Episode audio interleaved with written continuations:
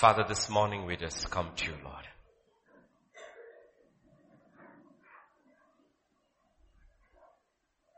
It's a new day, Lord. Yesterday is behind us. Yesterday's anointing won't do today, Lord. We need a fresh touch from you. Balm of Gilead, we pray you would anoint our eyes that we might see. That's been hidden. That you would anoint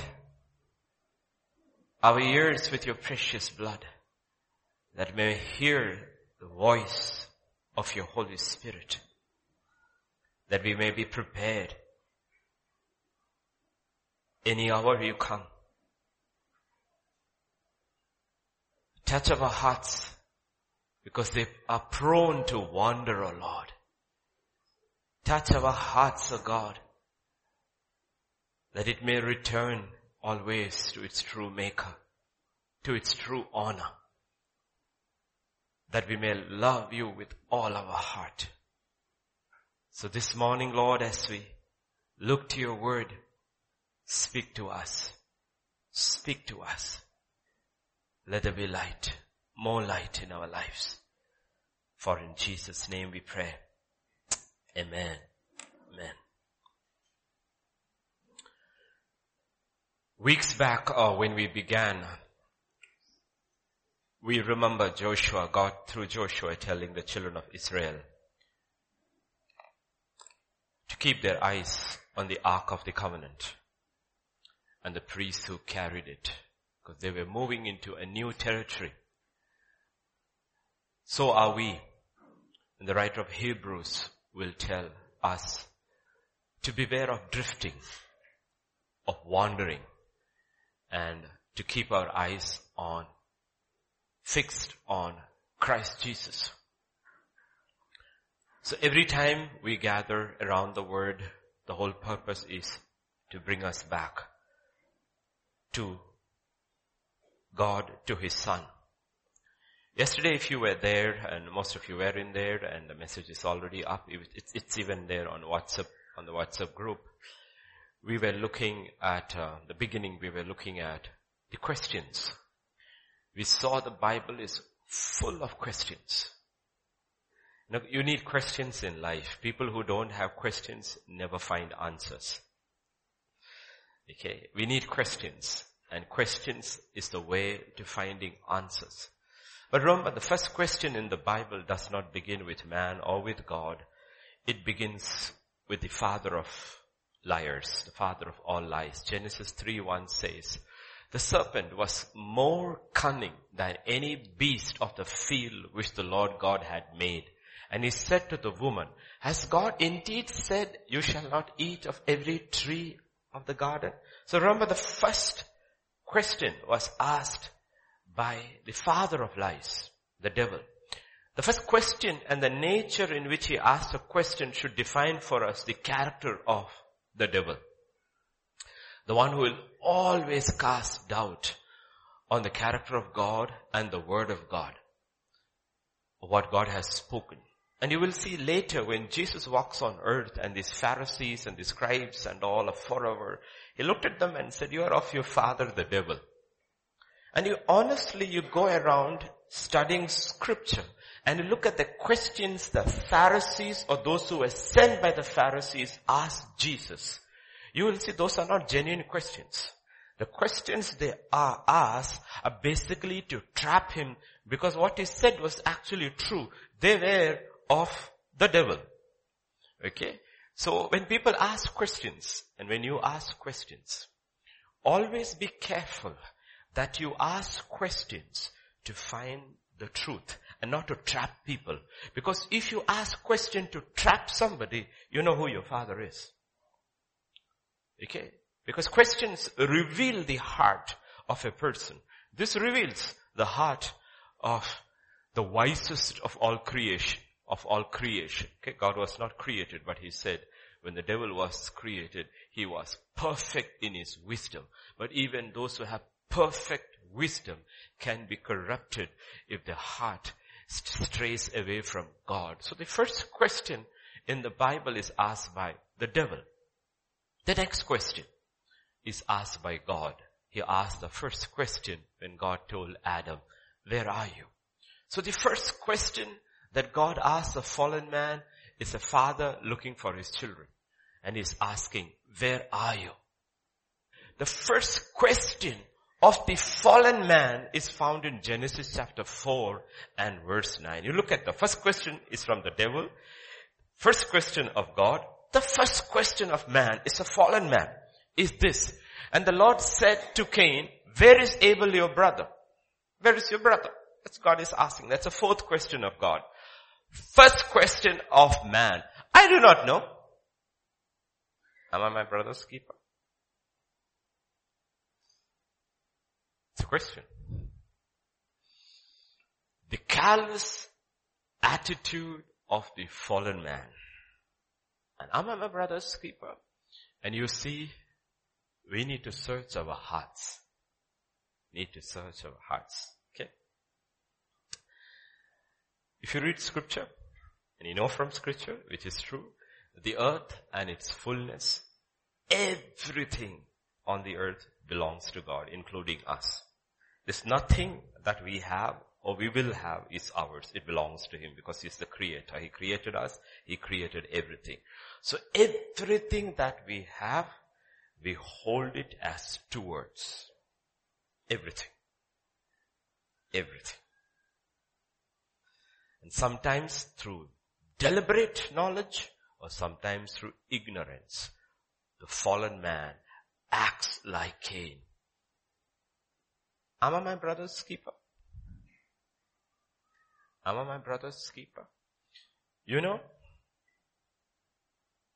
And God, through, because He's in control of everything, through nature, tries to teach us, you are your brother's keeper. One of the things which I always do when I go into an institution like LHL or GSS or homes, my home, other home is that first thing I do is put off what is not needed. Shut the tap that is dripping because we are our brother's keepers.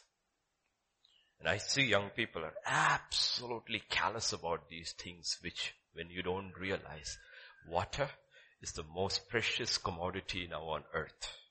It's running out.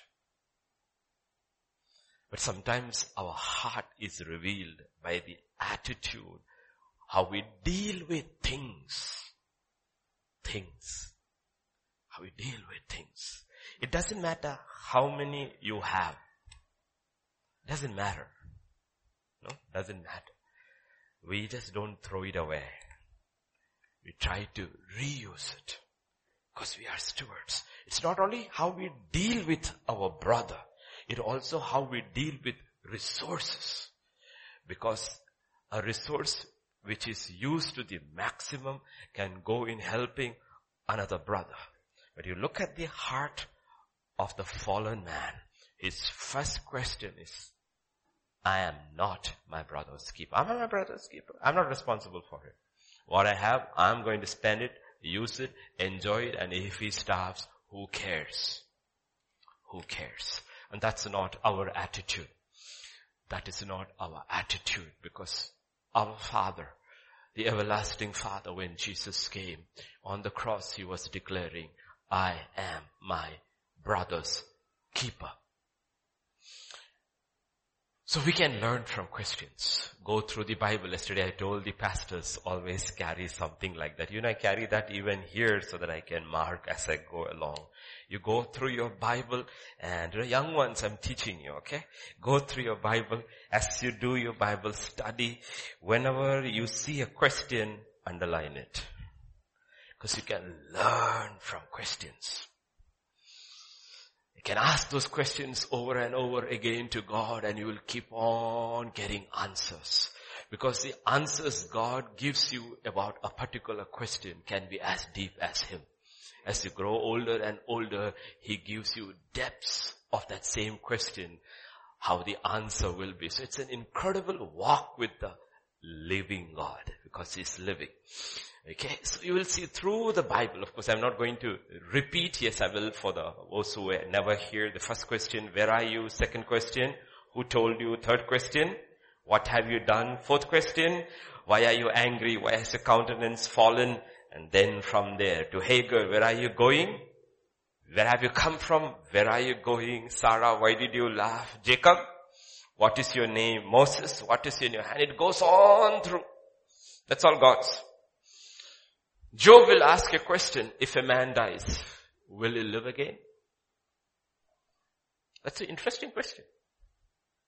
Think about it. Find it out. It's homework. Find it out in your Bible. Where did Job ask this question? You have a non-believing friend and you share the gospel with them and say, just Google search the book of Job and this, there is this words, just read it. And they will go back and ask this question. If a man dies, will he live?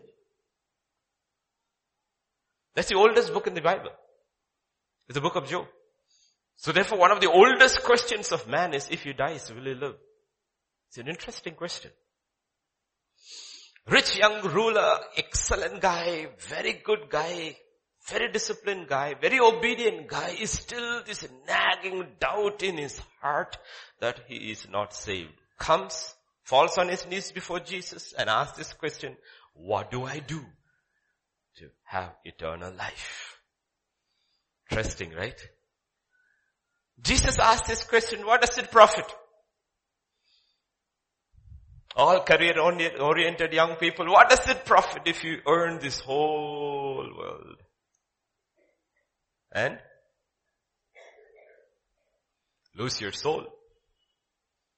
In US, the pinnacle you can reach on your career is become the president of United States. One young guy became president at a very young age, two terms are over, now he's trying to get into Netflix. You know what Netflix is?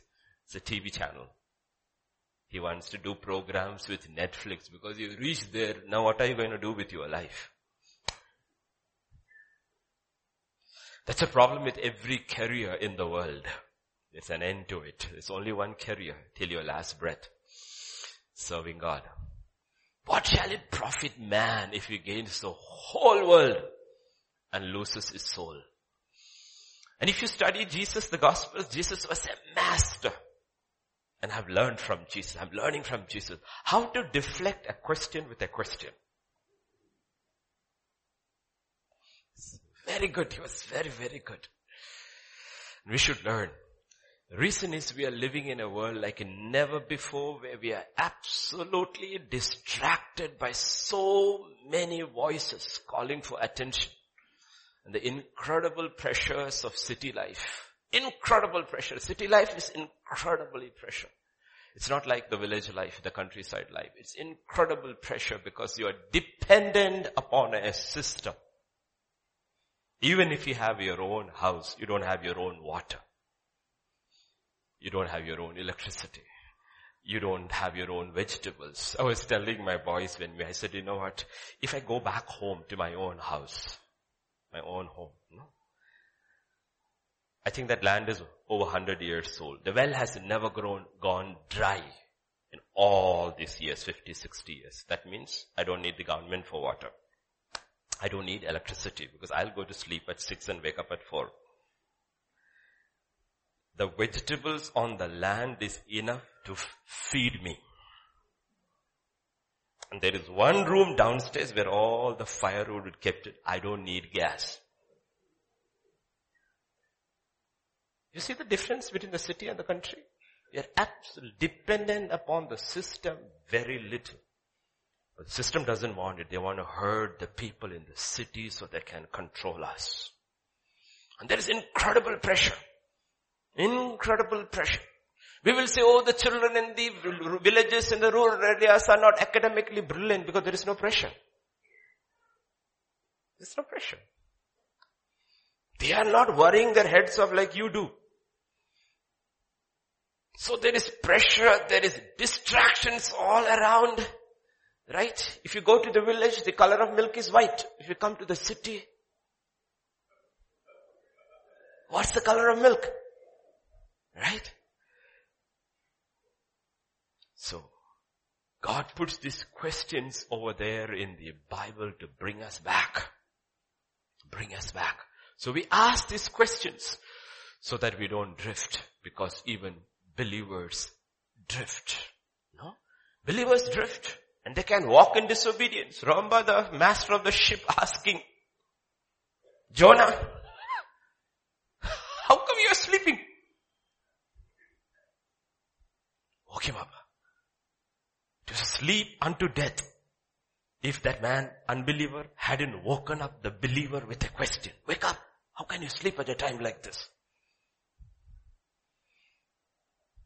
Everybody was rescued because of a question. Jonah woke up and said, what's the problem? He said, this is the problem. He said, I know the solution. So one question saved a shipload of people. You see, that's how God does. Okay. Otherwise we will keep on drifting. Okay. So in Hebrews chapter 2 and verse 1, therefore we must give a more earnest heed to the things we have heard lest we drift away. There's only one solution because we're living in a, in a city atmosphere. Only one way we can save ourselves from drifting by giving earnest heed, meaning careful attention to what we have heard. The word of God and the messages. You know, one of the pastors was saying yesterday, the one who translates for me was telling me yesterday, Pastor, I have reached 2011. I said, what do you mean? I said, from 2000, the recordings are there in your site. I have reached 2011. I've been listening every day, every message that is over there. I'm listening, studying, and it's changing my life. You know what? That was what I was praying that he's a nice young man, you know. Telangana is opening up for him. Every week they're calling me into different districts to come and teach the pastors. You see, you invest in one man and God takes that man and takes him around. Takes him around. Okay. That's why you have to pay careful attention to the things we have heard lest we drift away.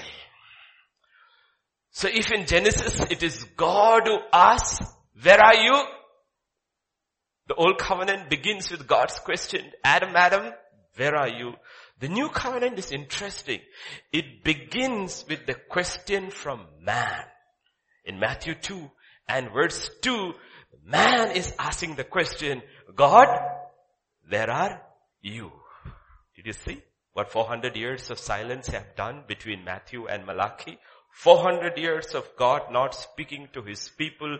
When the new covenant opens, it begins with the question, where is he? Born the King of Jews.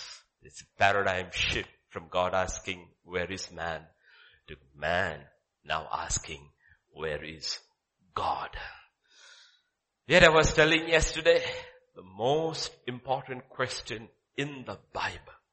A question every human being will have to answer one day in their life or answer one day before Christ. Everyone born will have to answer. Was not asked by God, was not asked by the devil, was asked by no Old Testament saint or New Testament saint. It was asked by a Gentile, an unbelieving Roman. And it is found in Matthew 27 and verse 22. It's a very personal question. All believers will have to answer that question every day. Every man will have to have an answer one day. What is it? Pilate said to them, what then shall I do with Jesus who is called Christ? What shall I do with Jesus? It's not what shall we? What shall I do with Jesus? The reason you are here today, because there is a question in your heart, what shall I do with Jesus? What shall I do with Jesus? That's the question. Most of our issues for believers is issue is got to do with this question.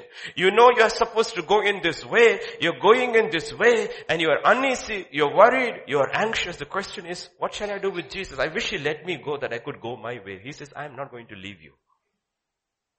So what shall I do with this Jesus? Everyone has to answer. And it is not a question that will go away. You can go buy a ticket in the opposite direction, find a boat ready to go, get into the boat, go down, go to the deepest part of the ship and lie down over there. The question will follow you. What will you do with Jesus? You can be thrown overboard, swallowed by a whale, taken to the deepest part of the ocean. Even there the question follows you. What will you do with Jesus? Cannot escape. Cannot run from this question because we will all have to answer. What will I do with Jesus? Oh, we love the, that beautiful promise, the last words in the Gospel of Matthew, surely I will be with you till the very end. We feel so comforted when we are in trouble. But that's not what he said. He said always. When you are up to mischief, it's not a very comforting words. I am with you.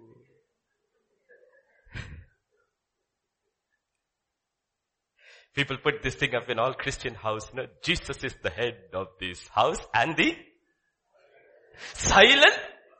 That's what you think. He's not a silent listener. He listens silently and then starts speaking here. What will you do with me? What will you do? When you're playing hooky with God, you know, there was this little boy who told his mother, he started school, little kindergarten school, and his mother used to go drop him. And you know how children are. After a few weeks, he said, Ma, I can go alone. All the children are making fun of me. Your mama drops you to school, so I will go alone. She said, okay son, you go to alone. And she had two of her older friends, and she told them, you know, my son doesn't want me, but you do one thing. Morning, you walk a little behind, but go with him and drop him, see that he doesn't lose his way and he goes to school.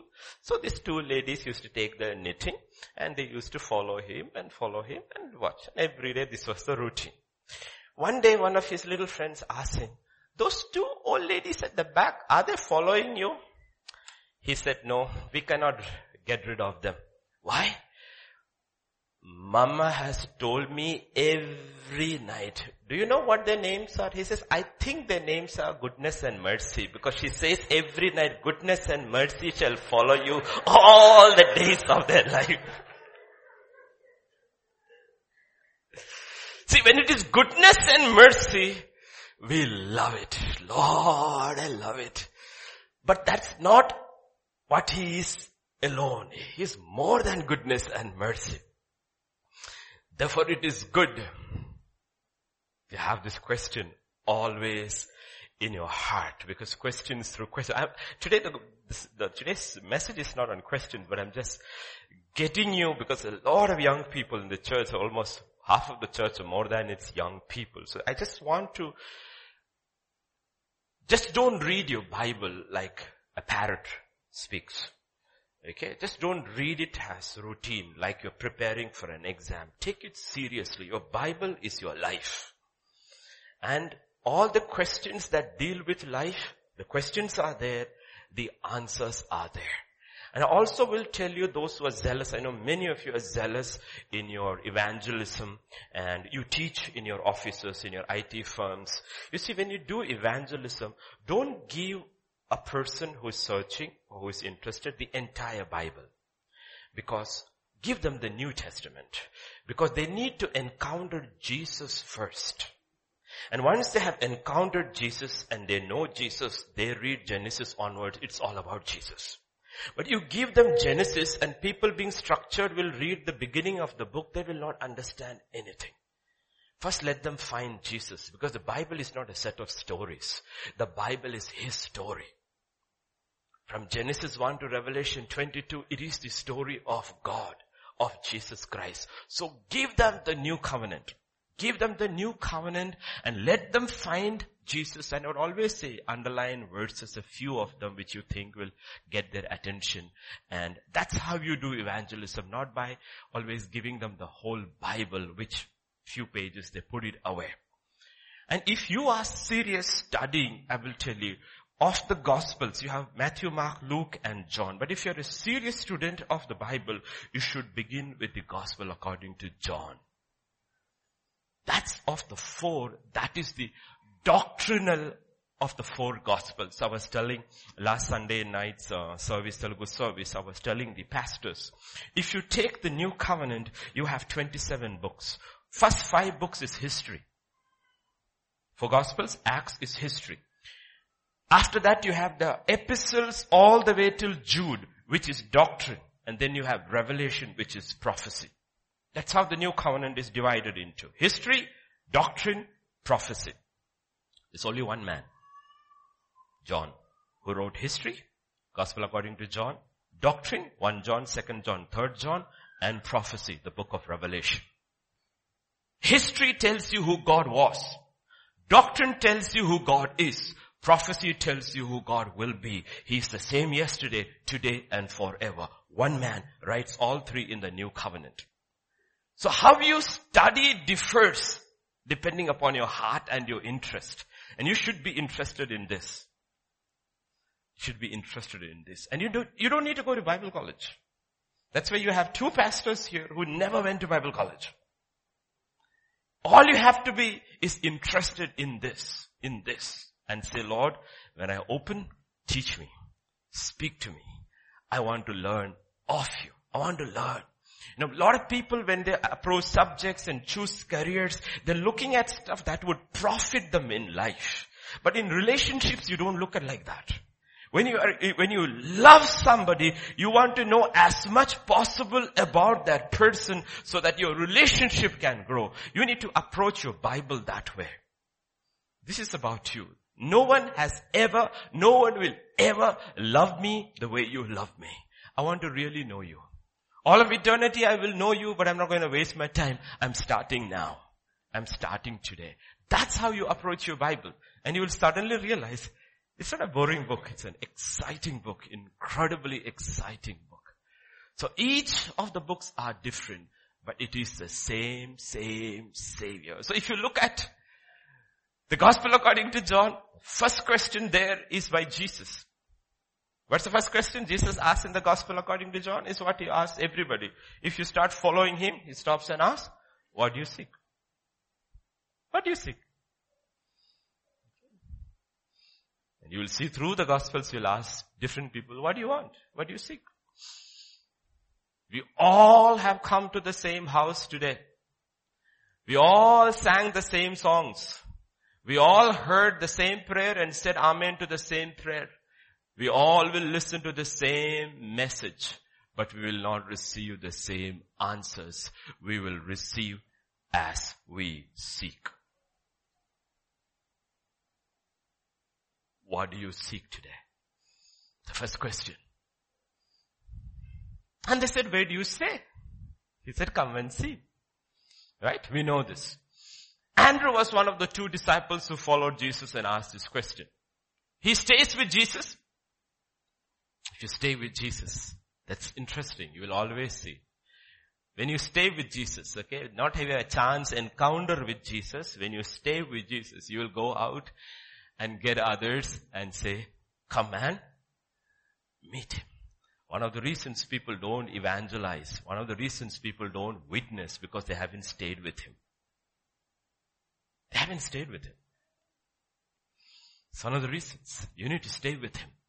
Come and see is the invitation. Come and see. He brought his brothers, Peter. Now when somebody is brought to Jesus and you meet the Jesus, your destiny changes. Jesus looks at Peter and said, you're Simon. From today, you're Cephas. Destiny is changed. Finished. That's what happened. That's what happens. I still think about how God changed my destiny and Vijay's destiny. It's, it's, it's just because we met Jesus. Just because we met Jesus. If I hadn't met Jesus, my destiny would have been completely different. Absolutely different. Our backgrounds are very similar if you look at it. We both taught students and we both were PhD students. So we have a background of research and a background of teaching. It's the final example Jesus does. They didn't catch anything. He said, put it on the other side. The dragon bring it. He's already made breakfast for them. And he says, bring some of what you brought also. He has already prepared us for something to do, but he says, I will also use what you have. So whatever you are training in will not be wasted in God's kingdom. if you hand it over. It doesn't matter what your career is, what you're choosing. Doesn't matter. Put it into his hands. But he's not dependent on that my little catch or his little catch because he's already prepared what we need to have and to give forth. So when you meet Jesus, your destiny changes. It, it changes.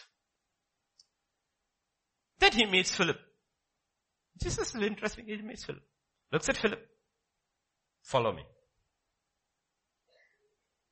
Philip's destiny has changed.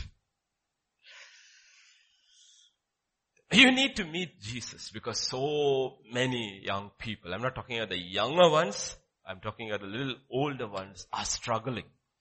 I heard about this old English pastor many, couple of hundred years ago. One of his uh, friends had given him a dog, which is called a, I don't know how you pronounce it, collie, a. It's a huge dog. Okay. It's a huge, huge dog. Okay. It's a big dog. And the problem is these dogs are in the countryside, they're run and bound, big massive ones. But he lives in the city. And he's given this dog. And the next day he has to take the dog for a walk. He said, we were the two most miserable of God's creation. I am dragging the dog on the leash. The dog is dragging on the way back. And we went and we came back miserable. Every day it was the same story. So many believers are like that. They've been handed their lives over to Jesus. Jesus is pulling them this side. They are pulling this side. At the end of the day, two exhausted, miserable people. Thank God he never tires. Okay. Then he said, one day and every day he was teaching the dog, teaching the dog, teaching the dog, teaching the dog, teaching the dog. One day he thought the dog was ready. He unleashed the dog and the dog took off in the city and he called it and said, heel. That's what they say in English, okay? The dog came back and started on pace with his heels. That's what you tell the dog. Heel meaning follow my heels. And the dog and the master are now walking together. That's what God wants. He doesn't want to pull you all your life. That's what the name Caleb means. A dog who follows his master at his steps. Therefore he entered and possessed the promised land and at the age of 82 is to able to say, I am as strong today as the day Moses sent me because he was a dog who followed the heels of his master. Don't strain against the leash. Don't pull against the leash. Learn to walk at the heels of your master because that is our destiny. That's our destiny. No? But it all begins with this. Encounter this. Many of you may not understand the word. Doesn't matter. Here, one day it will make sense. You need to realize when scripture says in Romans 8, 28, all things work together for the good of those who love Christ Jesus and have been called according to his promise. You need to realize even if you do not know Jesus, Jesus loves you. And even if you will find Jesus only five years from now, He already knows five years from now, He will, you will love Him. So He's already ordering your steps. Because He has seen the end from the beginning. That's how you need to know. Everything is ordained by Him. Everything. I've shared this testimony the year my father brought me from that mountains to Kerala and dropped me there in class six. He came, Trivandrum, they said the boarding is closed. My elder brothers, all are in the boarding school, that the boarding is closed, we are not taking anymore. He came for a week in the month of October, the middle of the academic year. And he came then to my hometown, little town, put me in a Protestant school as a day scholar, the only child in a Protestant school, all the other in the Catholic institution. That was God's plan. I'm sitting in a class of 40 students or more, around 35 Protestants, four Hindus and one Catholic, the only Catholic in a Protestant school. And the first day, one of the periods, you are taught the Bible for the first time in my life. I hear the word of God being taught. Today, you know what? both my brothers, haven't entered a church in 20, 25 years. And I preach His word. What you thought then was what a terrible thing to happen to me. God turned it around and says, your destiny was already fixed by me. Because I knew you one day would love me and all things work together for you. So don't ever think, here, here, I didn't understand anything that was being taught. And every year, one week in that school, there was chapel and they had what is called meetings, old English term, temperance meetings. You wouldn't even go search and Google what, that's what the old timers used to have, temperance meetings. And I used to, I was fascinated by the word of God, though I didn't know the God of the word at all.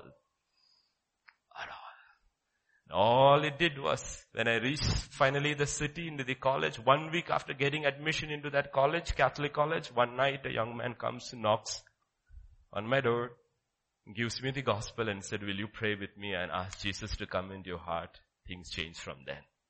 What I'm saying, there is a God. Everything works for your good. Everything works for your good. Just take this in. It will one day make a lot of sense or it will make complete sense. Okay. So next encounter Jesus has, I'm just going through briefing you so that how you, how you study the Bible. Okay. The next encounter Jesus has in the gospel according to John is with Nathaniel. It's interesting, Nathaniel's response and Jesus' response. Very interesting, right? Nathaniel, somebody tells Nathaniel about Jesus. What is Nathaniel's response? Can anything good come out of? What is that called? Ignorance. What is that called? Okay.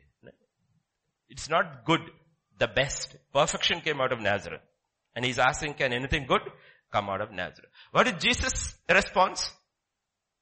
Behold, a true Israelite in whom there is no guile. What is he saying? That guy is an innocent man. And let me tell you the problem with this. It's a good commendation, Jesus says. But ignorance and innocence is not a good combination.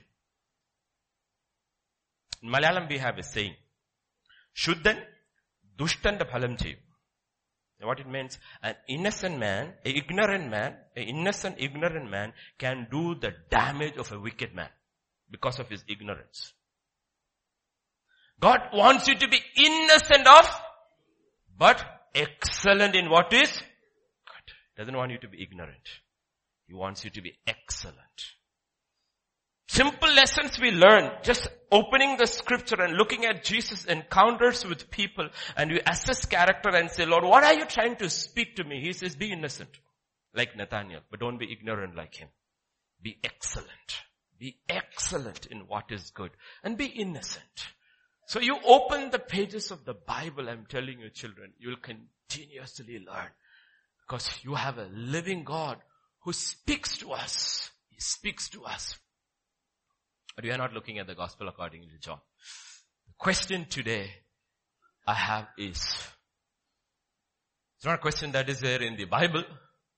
The question that I have is, are you drifting? Pastor Vijay spoke last week about drifting. Are you drifting? Believers are caught. Unbelievers don't drift. Only believers are capable of drifting. In Hebrews chapter 2 verses 1 to 3, Therefore we must give more earnest heed to the things we have heard, lest we drift away. For if the word spoken through the angels proved steadfast, and every transgression and disobedience received a just reward, how shall we escape if we neglect so great a salvation? It's a question. The statement is backed up with a question. What is the problem if you drift away? What will happen to you and me if we neglect so great a salvation? So great a salvation. How shall we escape if we neglect so great a salvation? How do I guard myself from drifting? In natural ways, you know about boats drifting. The only way you can stop a boat from drifting is to see that it is tied firmly to the pier, to the harbor. The only way you and I can guard ourselves because we are not dead boats, we are living stones and living sacrifices is by tying ourselves daily to Jesus Christ. Constantly having an encounter with the person of Jesus Christ. Person. I told you over and over yesterday also I told them over. It's the person of Jesus Christ because you see, we don't preach religion. We don't preach religion. Islam can exist independent of Muhammad. The teachings are already there, inscribed in a book called Quran. And Quran mentions Muhammad four times, Ahmad once, so altogether only five times. Quran is not dependent anymore on Muhammad. Islam can exist independent of Muhammad. Hinduism can exist independent of any God or no God. Because there's one platform in Hinduism which talks you, you don't need to be, you can be an atheist and still be a Hindu. Buddhism can exist independent of Buddha. Many of the quotes people quote, they don't even know those were from Buddha. Every religion can exist independent of the teachings of its founder. Christianity cannot. Christianity is the message of a person, his life, his death, and his resurrection, and man is free. Not because of his teachings. Man is free because of his life. That's why he's the only one who has risen from the dead. Sin has been broken. Powers of darkness have been defeated. Penalty has been paid. Man is free. So this is a living person with you and I have to encounter daily.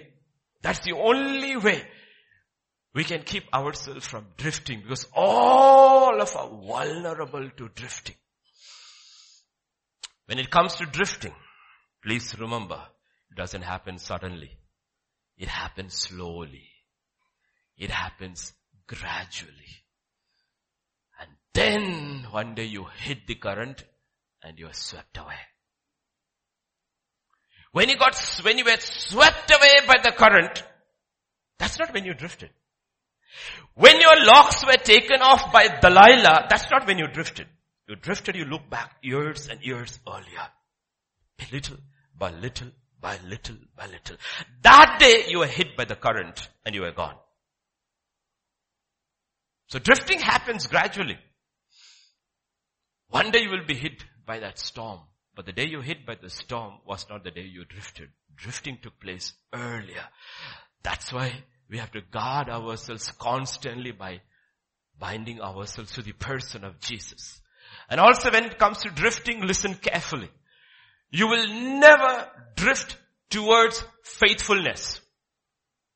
You always drift into unfaithfulness.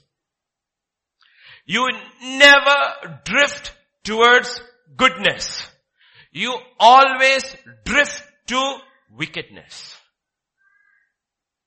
Drifting is not neutral. It's not neutral.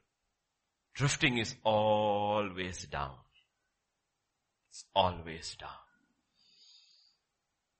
That's why the question, how shall we escape if we ignore such a great salvation? Are we ignoring?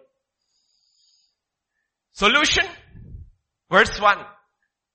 Pay careful attention. Careful attention. Listen, understand, obey. Careful attention to what we have heard. Because the reason is the word of God has become common and familiar for many. For many. This Saturday we will listen to uh, Times Square's message of previous Sunday. It's interesting. It's found in Second Chronicles chapter 34 and verse 15. Hilkiah answered and said to Shaphan the scribe, I have found the book of the law the house of the Lord. Where was the book of God lost? House. You know, where is the book of God lost? It has been lost with the people of God. We treat this common. This is no longer life. This is ritual. Read, put away. It's become another idol. Read, put away, pull the screen, and I continue with my life. It has been lost. in the house of God. It's been lost in the house of God. The word of God has become very common, has become very familiar. Just imagine today's service. Not here, anywhere. Fantastic music. Super worship. Very powerful prayer. Incredible fellowship. 10 minutes word. No substance, no scripture. Would you know the difference? That the word of God has been lost in the house of God?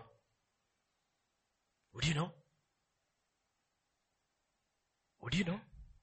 Do people sitting in thousands and thousands of churches around the world, do they realize the Word of God has actually been lost in the Word of God because packaged nicely, we gave music, we gave prayer, we fed and had fellowship, but the Word of God was lost.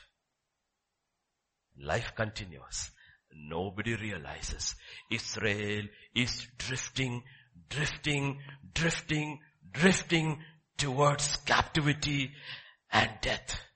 And when Josiah wakes up and says, Oh Lord, the word of the Lord has been found, reads, heart is broken, brings restoration, judgment is stopped for a period until they start drifting again. What stops judgment in your and my life? The word of God. Praise doesn't stop. Prayer doesn't stop. Fellowship doesn't stop. All this has meaning only if it is built around the Word of God. Otherwise nothing stops. Nothing stops. Remember the Word of God can get lost in the very house of God. When it was lost in the house of God, doesn't matter the house of God wasn't there, it was there. It didn't matter, thing, say that the praise and worship stopped, the music stopped, the sacrifices stopped, the priest stopped. No, everything was continuing. Only one thing was lost. The word of God was lost. And the entire nation was drifting away. Drifting away. That's what God is talking about. Be careful. Because everything else that happens in the house of God has to be validated by the word of God. Everything that happens in your and my life has to be validated by the word of God to be accepted by God and put the seal, it's true. Therefore it is of me. Otherwise, on that day, when books are opened, we will see we don't like the results. We see this repeated over and over and over, over. How does drifting happen? It happens when I listen to the word of God, but my life does not change. Life doesn't, because it's become very familiar. You see, the first time I flew in an aircraft was many, many, many years ago. When I first, you listen to that stewardess, ah, she comes and stands there and she gives this instruction how to put your seat belt and how if there is turbulence, the oxygen mask will come down and you take first and if you have a baby, give the baby and all that if the plane crashes, the f- and your heart is pounding because when, when they sold you the ticket, they never told you any of these things. First time. Then second time you paid attention. Third time. Now you are a freaking traveler. When she comes over there, you take a magazine and start reading. Why? Those announcements are about life and death, but you have become familiar. And then suddenly a turbulence hits, like last time turbulence hit, I couldn't take, put my belt because I didn't realize. Suddenly in the panic you don't know what to open, how to pull it out. That's what believers do. Suddenly crisis comes. They're looking, ayo, ayo, ayo, ayo. Solution, solution, solution, solution. Ayo, Jeremiah, Isaiah, ayo, Chennaya. you see what happens? We become familiar. This is not crisis management. This is life. Daily management. Not crisis management, but for many, many people, the only way God can bring them back to Him, to His house and to His word is through crisis. Don't live in crisis. Take that crisis, turn it around and says, I will go into life management through His word and through His spirit. Otherwise crisis will never end because God says that's the only way I can keep you in line. Otherwise you will drift away. Hebrews 4.12 says about the word of God. The word of God is living. The man of God may be dead, gone. But the word he preached is still living. Still living. That's why we enjoy the word of God and the men of God who have gone before us and we study because what they have preached, because it was the word of God is still living and it is powerful. It's living and it is powerful. The books you read entertain you. It's not powerful. It's not powerful. It's not living. It's dead. This is living and it's powerful. One of the final visions of John the Apostle in Patmos of Jesus coming back ready for the second coming to judge the earth and rule for a thousand years. He suddenly sees something in Revelation 19. He was clothed with a robe dipped in blood and his name is called the Word of God. Remember Jesus saying something? The ruler of this world has come and he found nothing in me. Why couldn't he find anything in Jesus? Because his entire life was the Word of God. Imagine one day you finish your race and your entire life has become the word of God and when he comes and he says, you and me, same, nothing to judge. Because he said on that day, you will be judged by the word you have heard. That's the journey we are running towards. Lord, let me be consumed by my, your word. For your word is life. Your word is spirit. So the question is, what will I do with this Jesus? What will I do with Jesus?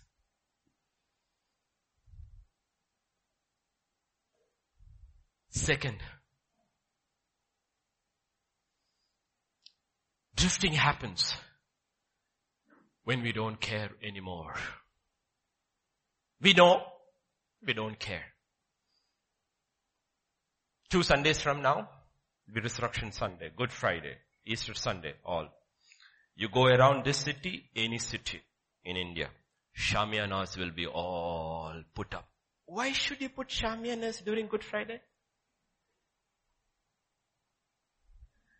Why should you put shamianas during Resurrection Sunday? Because a lot of people who never came will come on those days. Why? Because they don't care for the rest of the year. I told the pastors yesterday, just because your name is in the rolls of a church register does not mean your name is in the Lamb's book of life. These are two different books. In heaven, those books are never opened. No earthly book is opened. Every book that is opened is a heavenly book.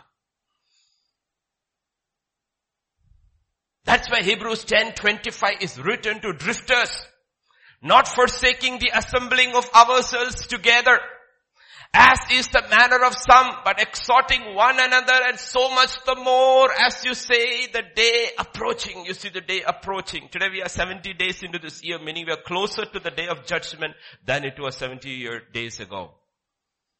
Tomorrow we will be one day more closer to the day of judgment. What does it do to us?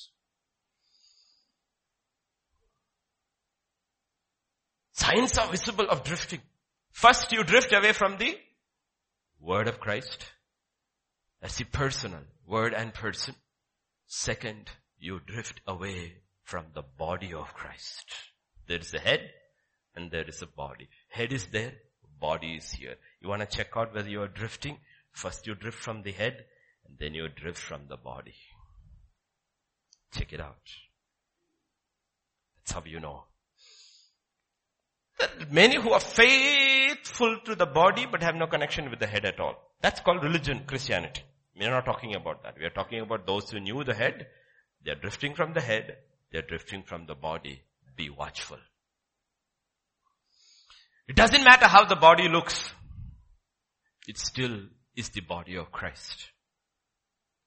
Doesn't matter how the body looks. Still the body of Christ. If you were there yesterday afternoon, the second part, you would have heard. Everything is over. Jesus is hanging on the cross. He's dead. You look at that body, it doesn't look good at all. Bleeding, covered, marred, beyond recognition. Everybody has backed off. You don't see the disciples. The women are starting far away. The crowd probably is slowly moving away. It's still his body. It's still the body of God's son. There is still a prophecy to be fulfilled. And God's word will not go void. If I'm right, Isaiah 53 verse 9. There is a prophecy still to be fulfilled because it's still the body of Christ. What does it say? They made his grave with the wicked. There he is hanging among the wicked. But with the rich at his death. You read all four scriptures, Matthew, Mark, Luke and John and see the difference and the additions out of the blue, a rich man called Joseph of Arimathea steps forward. Second thing, he's an upright, just man. Third thing you find another gospel, he was a member of the council, the Sanhedrin. He did not agree with the verdict about Jesus. He dissented. And he goes Matthew will say he was a, or John will say he was a secret believer. Yesterday I told the pastors, how long will you remain a secret believer? Either the secret will destroy your belief or your belief will destroy your secret cannot remain a secret believer all your life. When God's son was hanging on the body and there was nobody who was willing forward to come out of fear or shame to claim that body, two men stepped forward and they were the ordained men of God. Two secret believers stepped forward. One Joseph of Arimathea, other Nicodemus, both members of the council. And they went to Pilate and said, can you give us the body? He's shocked. He's dead. They said he's dead. He said, okay, take the body. There is a problem. It's Passover. Preparation day tomorrow. Today, tomorrow Passover. The feast continues for seven days and there is a verse in the law says, if anyone touches a corpse, a dead body, you are unclean for seven days. You are part of the Sanhedrin. You touch Jesus' body. You take his body. You are in trouble with the Sanhedrin. You are out of the class who all opposes this uh, Jesus. And moreover, you have to miss Passover. You have to miss the recipe because you will be unclean. Two men, righteous men go. And I believe they're righteous, therefore they won't even ask their servants to do it. They take his body down. Hidden things in scripture. I believe they took the nails out and they washed his body. They anointed his body. They covered his body and chose to be unclean and carried his body and put it in the tomb and closed the door. To people. Why? Because it is still the body of God's own son. So it doesn't matter how the body looks, whether you like it or not. There'll be all kinds of people in the body of Christ. It is still the body of His Son. And you cannot separate from that. And if you separate from that, He will find people who will anoint His body and cleanse His body and carry His body through. Because it's His body. It is His body. It is His body. Remember. Remember. Don't drift away. Don't look down. One thing I tell my young men is those pastors who come tomorrow on pastors conference, I look at them, my heart goes, I look, I sit at the back, I look at them. Some of them have only chappals, they're coming off, their socks are torn, but you don't know their testimonies. You don't know their testimonies. I'll tell you the testimony of one, which happened this month. He had given an application to the police commissionerate. We are having two days conference. Please give permission. And finally the commissioner gave. But when he went, they said, no, postpone it for two days. The speakers are all coming. And that old man stood there and said, you have been put there by my God to give me permission to hold that meeting. He said, sir, don't say like that. I am scared. And he said, go, go, go, go, have your meeting. And the other pastor with him says, this old man you do not know. The commissionerates, when he goes, they tell him, lay your hands upon us and pray over us. He says he stands in the road and people stop him and says, will you pray? And he will stand there and pray over people and he's 86 years old. He said last week in a bus he was going to a meeting somewhere in Madhapur. A girl uh, fainted, her bag fell, her this thing all fell over there. Nobody helped her. He got up, gave her seat and said, put her over there. He stood there in the bus public place, put his hands over and prayed loudly until she came to her consciousness. These are not fearful people. Don't judge them by what you see them from outside. They all have a testimony. They all come. Be very careful how you judge the body of Christ because you do not know. We do not know the servants of God and the body of Christ. We drift from the head. We drift from the body. And God says, you are drifting. You are drifting. Don't drift. It's very easy to criticize the body of Christ. But Christ is committed to his body. And because he is, we are. You know all these letters? These letters, epistles, they were all written to the body of Christ, different bodies, parts of the body. Have you ever thought about this? First day of the week, the church in Corinth has gathered. People all have come and worship everything and one of the elders sings up and says, you know what? Exciting day. Why? We have a letter from our founder. Paul has written a letter. All are excited. And he opens and he reads. Polite. Thank you for godly, loving, kind. And then the rebuke starts. Read second Corinthians.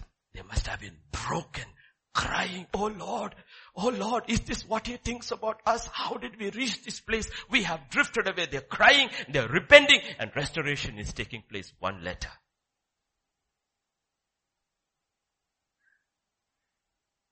These epistles were written to letter churches. That's all. No preaching. A letter read. Now we in this generation take that letter, take a verse and preach for two hours.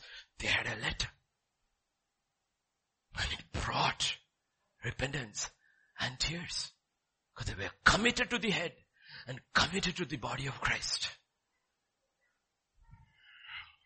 So take it seriously. When we do not take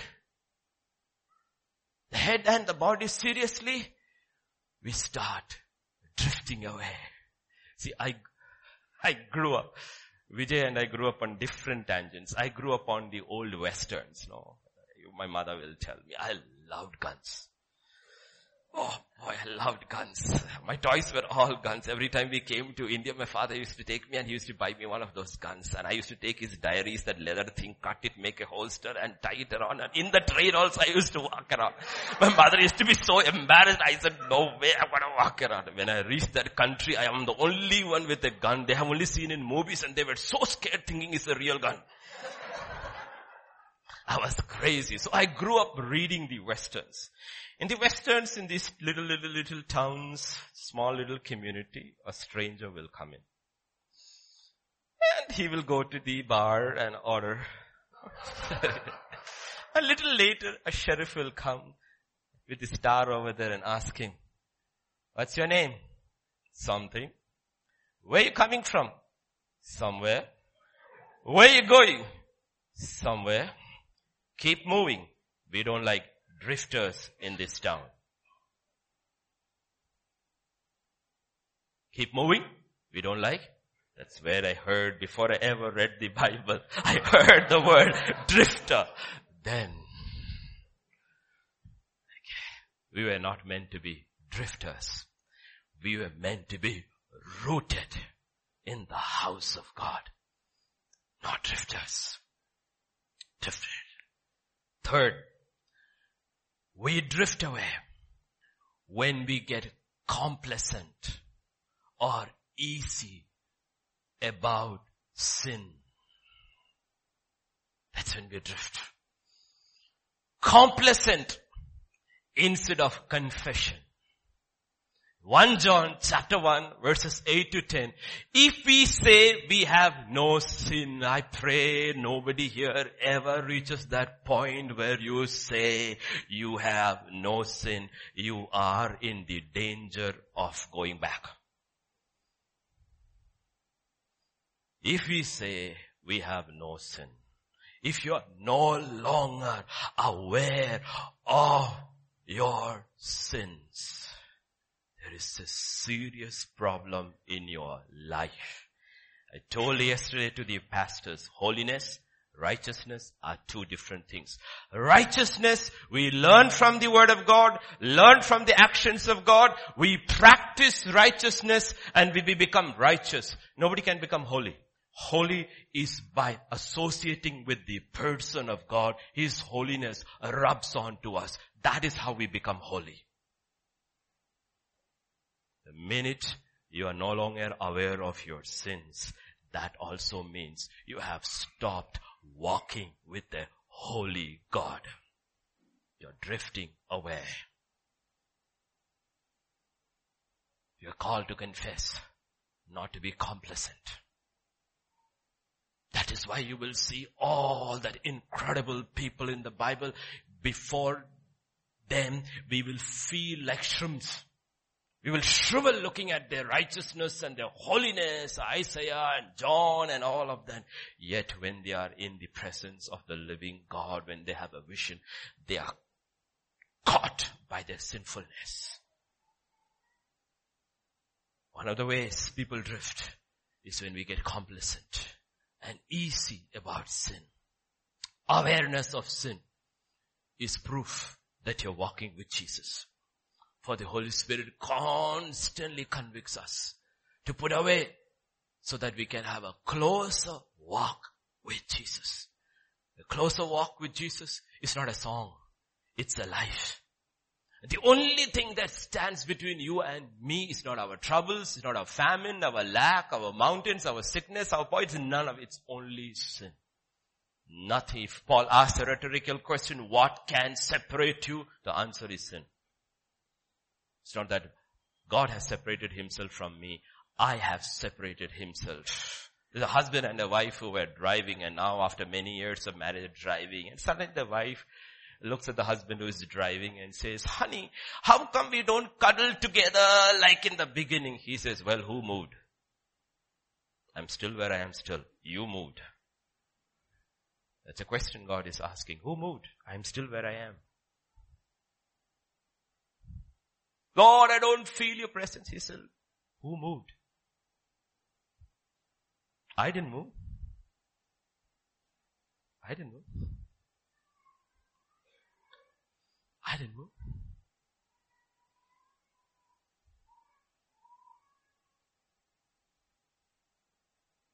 If you and I are not aware of sin, it's not that we will not sin, but we are not aware and complacent and easy about our sin, then we are drifting away from the convicting presence of the Holy Spirit. Remember. Remember. Don't drift away. It doesn't bother you anymore. Doesn't bother you anymore. Doesn't. It should bother you. One of my friends sent me this incredible, it's a beautiful WhatsApp forward. It's a story about a man. He's alcoholic. As usual, he came drunk. Absolutely drunk. Covered with puke, everything. Come and the family manages to lift him and put him on the bed. Next day when he wakes up in the morning, he, usually they leave him like that. Wakes up in the morning, he's clean, he's dressed. What happened last night? Still drunk. What happened last night? So he calls his son and says, what happened? Who cleaned me up? Who changed me? He said, mom did. And she was crying all the while when she was changing. He said, what happened? No, last night she was taking your shirt off and you were so drunk and you opened your eyes and you held her hands and said, lady, don't take off my shirt. I am married. And she cried and she wept and said, even when he is drunk, he is still loyal. And she cleaned you up. See that? See that? Learn to value things in life.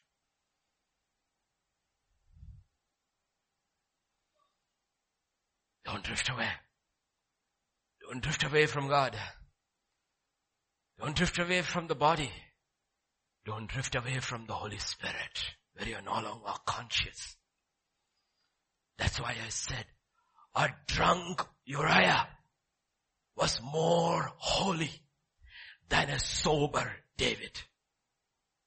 Go drink. Go to your wife. He says, how can I do that, my Lord? The ark is in the field. Israel is in the field. How can I go home? Don't drift away. David had drifted away so far away.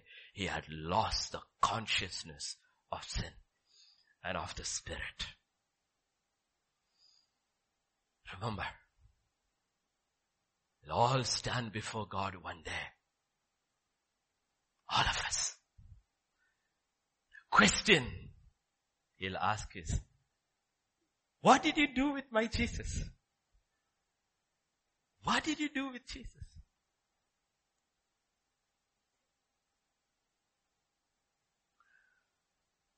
In a court of law, if you're in a court of law, you can plead guilty, you can plead innocence. If you plead innocent,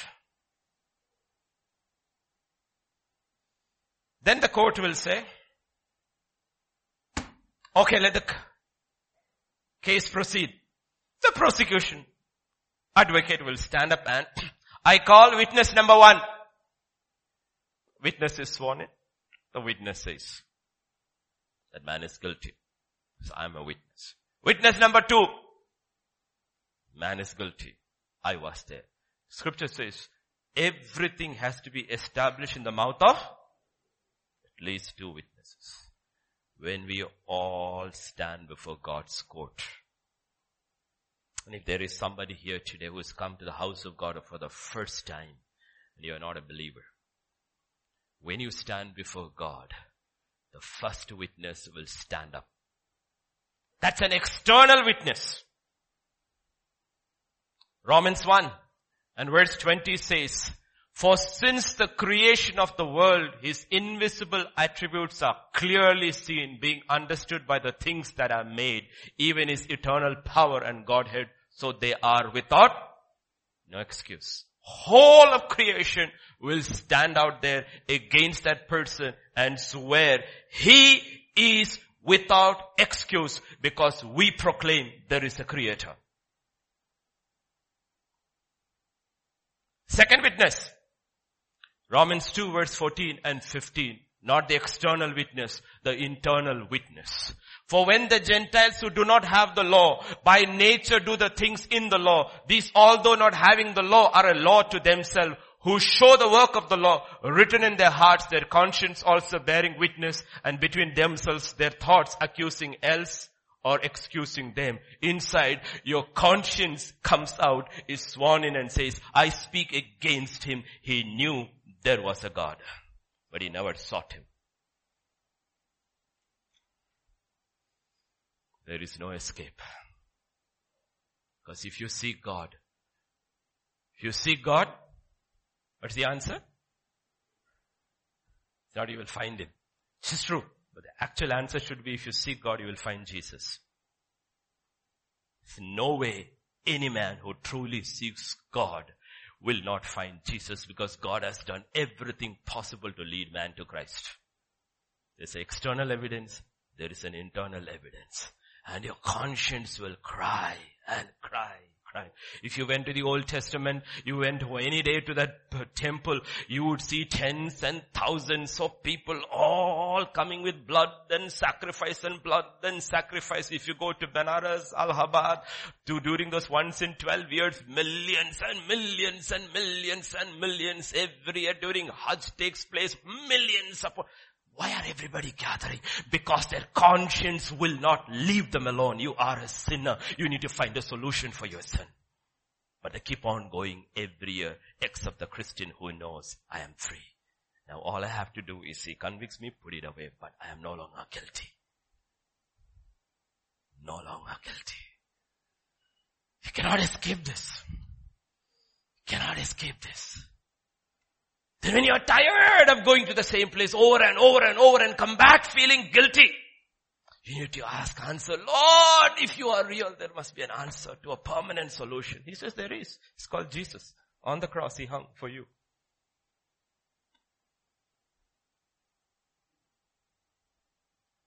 Hung for you. That's what God is talking about. Keep approaching the light. Don't walk away from the light. Keep approaching. Mark chapter 4, verse 21 to 25. Jesus, one of his many parables, beautiful one.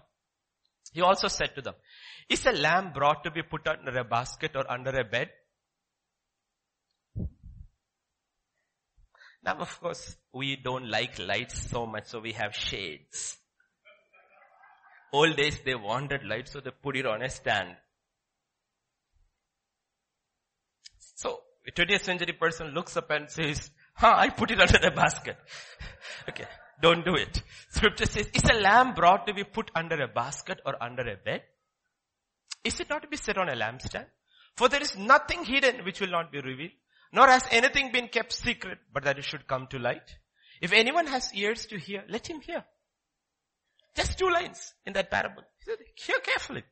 Then he said to them, take heed what you hear. With the same measure you use, it will be measured to you. To you who hear, more will be given. For whoever has to him, more will be given. Whoever does not have, even what he has will be taken from him. Now Jesus is talking about. He's saying, this is the light. When I give you light, was it supposed to keep it under your pillow? Was it to be hidden? See, I did not give you my light to hide it. I gave you my light so that it would reflect and you would walk in its light. It was not to be hidden.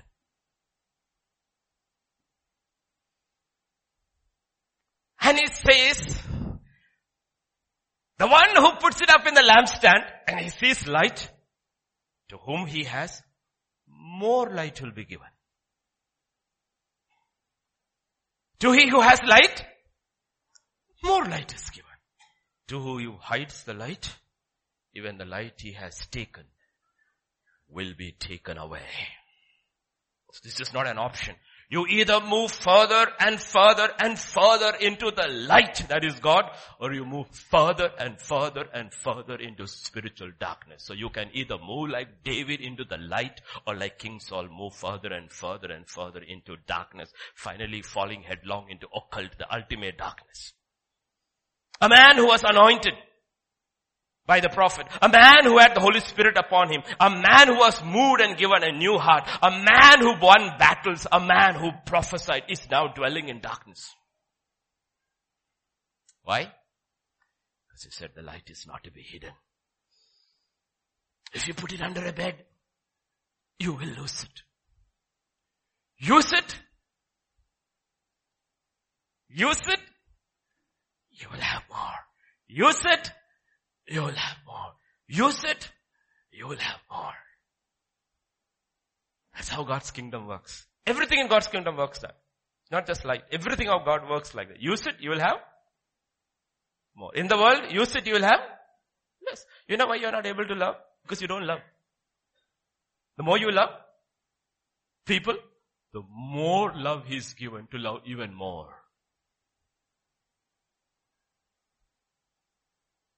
That's how it works. The more you love, the more love he pours into your hearts. By the end, you are lying, hanging on the cross and you are able to love everybody. And the first word says, Father, you know what? I love them so much. Please forgive them. We were there. You would say, really, these guys? Look at you. They made you like that. Forgive them. Yes, I love them. Light works in the same way. If you hide, you lose. If you put it up, you'll be given more. The problem is, if you hide the light, you drift into darkness. Little, little, little. Study the steps of how King Saul drifted little, little, little, then falls headlong. Know what Romans 121 says? Because although they knew God, they did not glorify Him as God. No way thankful, but became futile in their thoughts and their foolish hearts were darkened. They knew God, meaning they had light. What did they do with the light? They hid the light. What did God do? Darken their hearts. Light and darkness. On the other hand, if you keep on moving in the light and keep on putting the light up and say, Lord, more of your light, more of your light, light, He will give you more. That's why I said you can never ever be satisfied with the knowledge of God or your spiritual growth. The spiritual growth is not a dead end. Can never be.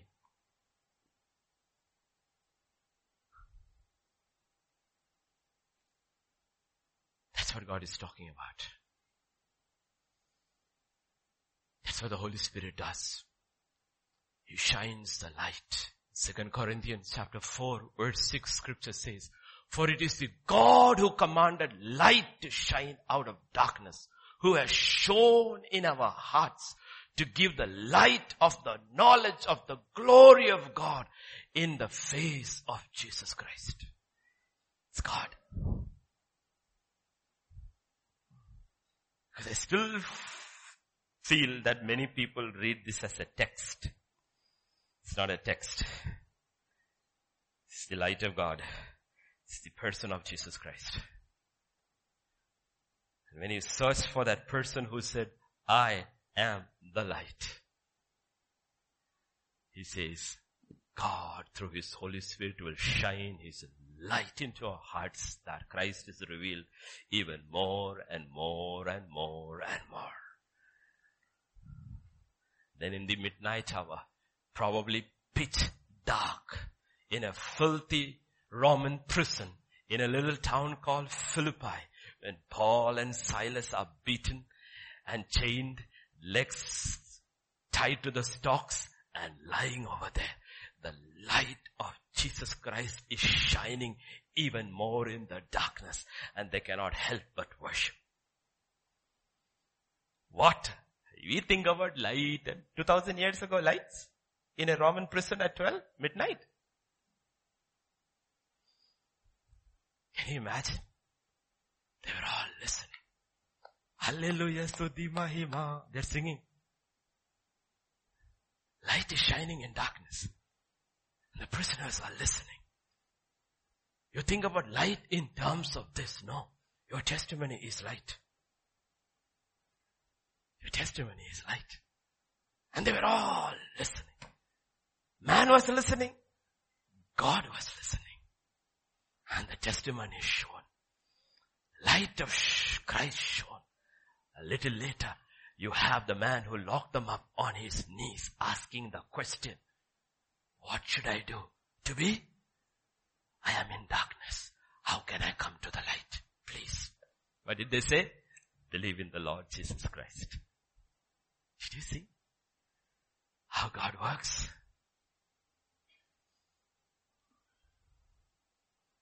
Finally, we drift away when we forget ending well is more important than a good start.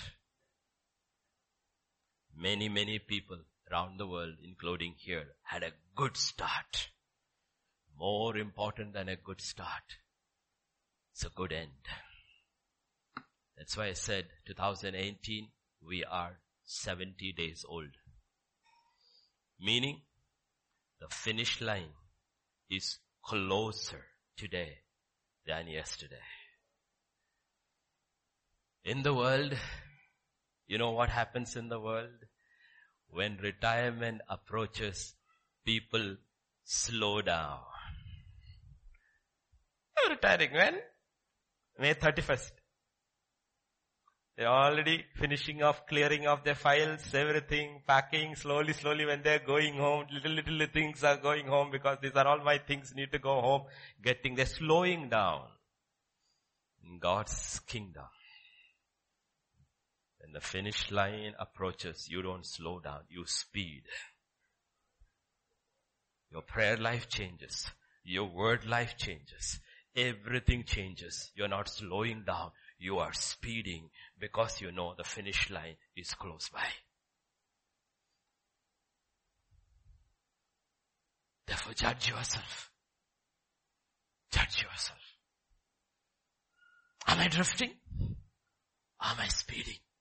Has my pace increased? Or have I slowed and slackened? Read the book of Genesis. 50 chapters. Begins with creation, ends with a funeral. In the middle of it is this incredible character called not Abraham, Isaac or Joseph, but called Jacob. Incredible character. A man who reflects everybody.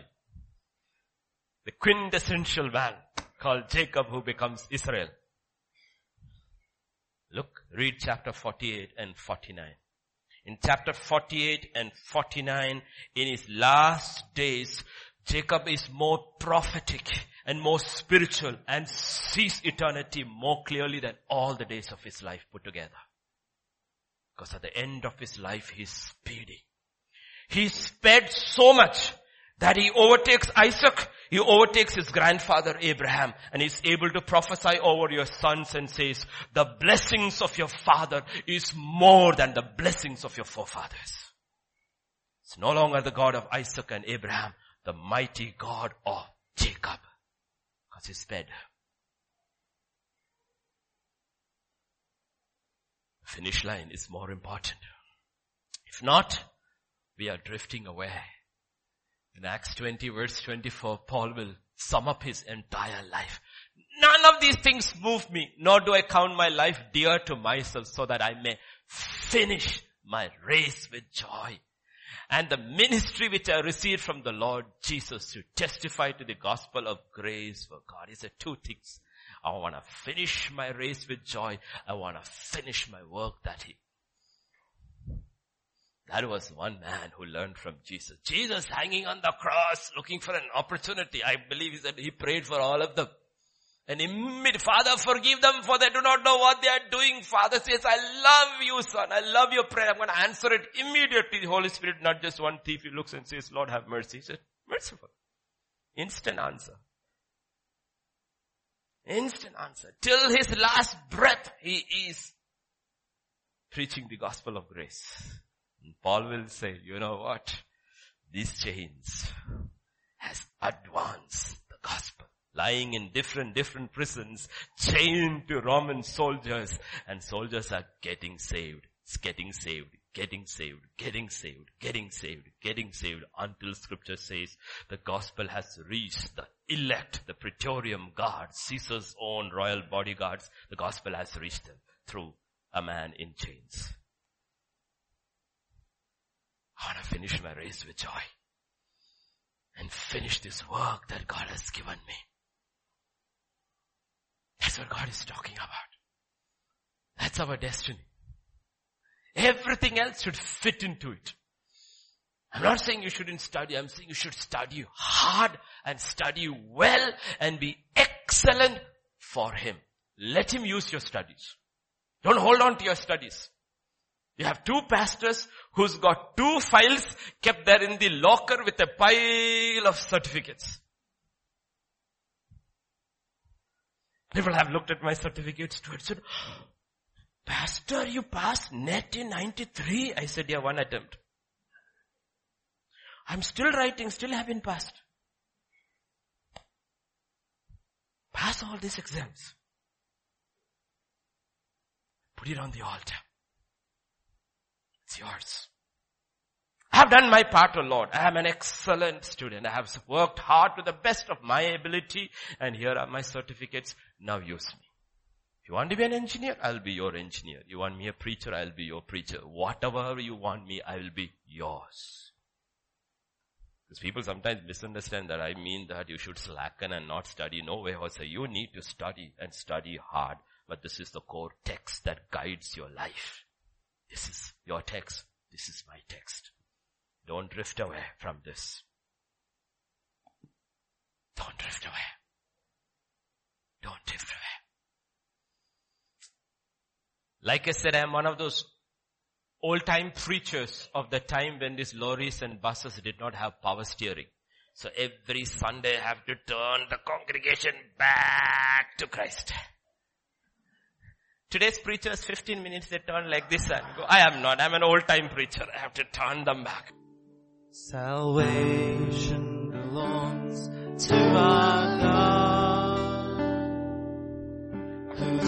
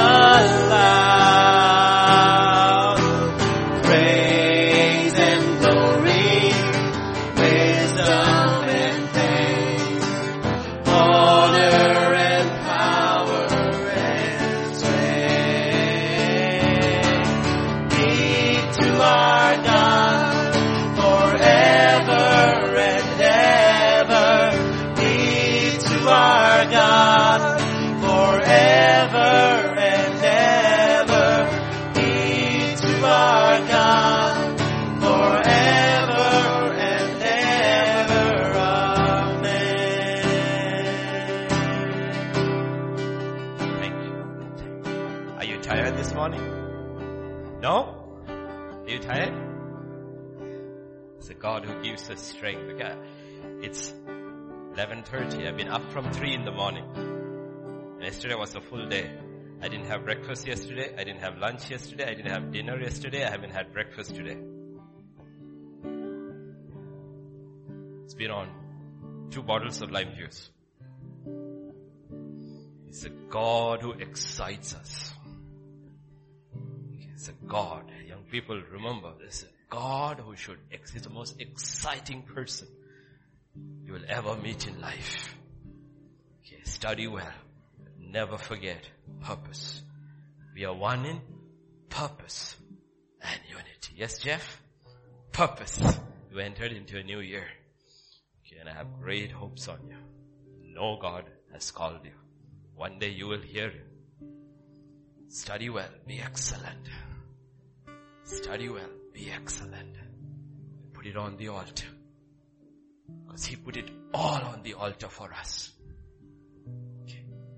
Two fathers, two mountains. One father tied his son, lifted his knife. Another father said, stay your hand. Another father, his son, he said, nail him. Nail him. Pierce him. Put everything on the altar for us. Only thing we can do is put everything back on the altar for him. Amen. Shall we pray? Father, this morning we just come to you. We come to you as blood washed children of the living God. Your children, your sons, your daughters. Teach us, show us yourself, Lord. Help us in this life never, ever be satisfied with you. That we will long for more and more of you each day, Lord. Every day, Lord, let our testimony be that we love you a little more today. A little more. Commit your church into the hands, young and old. Commit all the young ones especially, Lord. I pray even now, today, you will lay your hands upon them, Lord. Touch them. Touch them. Touch them, Lord. Turn their hearts back to you. All those whose hearts have turned back to the world today, I pray Lord, you will supernaturally touch them and bring to their remembrance of their commitments and your love for them. Turn their heart back to you. And to those who are steadily walking with you, I pray you will draw them even more closer. That this year, as your child prayed, will be a defining year for many. A year of destiny. That you will start placing the parts of the body in its appropriate places. That they will start fulfilling the purpose of God in their lives. That many I pray will hear clearly this year, O oh Lord. Touch Lord. That we will learn to put things first. Things first in our life. That we will have an answer to that question every day. What will I do with Jesus? Not hand him over like Pilate. To be curious and seek for a sign like Herod. To mock like the soldiers. To replace with a thief like the mob. To sell him for money like Judas. Or deny him for fear like Peter. The only answer to that question, what will I do with Jesus, is the Lord. We crown him as King of our life. Today, every day, for you proclaimed on the day of Pentecost the Jesus whom you crucified, God has made him both Lord and Savior. We proclaim him today, Lord, Lord of our lives, Lord of our church, Lord of everything, Lord. Thank you, Father. Thank you. As we go into another week, I pray your presence will go with each one of us. And we long for your presence stay in your presence. That you would bless each one. Bless the work of our hands and make us a blessing to others, O Lord. And I pray in every heart there will be a prayer, Lord, help me to witness Christ to somebody this week. Somebody. We don't know who. You open a door that I may share about your love and your goodness to somebody this week, O Lord. Because this light cannot be hidden. His light has to be revealed. But there is a generation that is plunging headlong into utter darkness. You have given us the light. Help us not to hide the light, Lord. But put it upon its lampstand that the whole world will see Christ and you will draw men, women and children to you, Lord. Thank you, thank you, Father. Thank you. Bless us.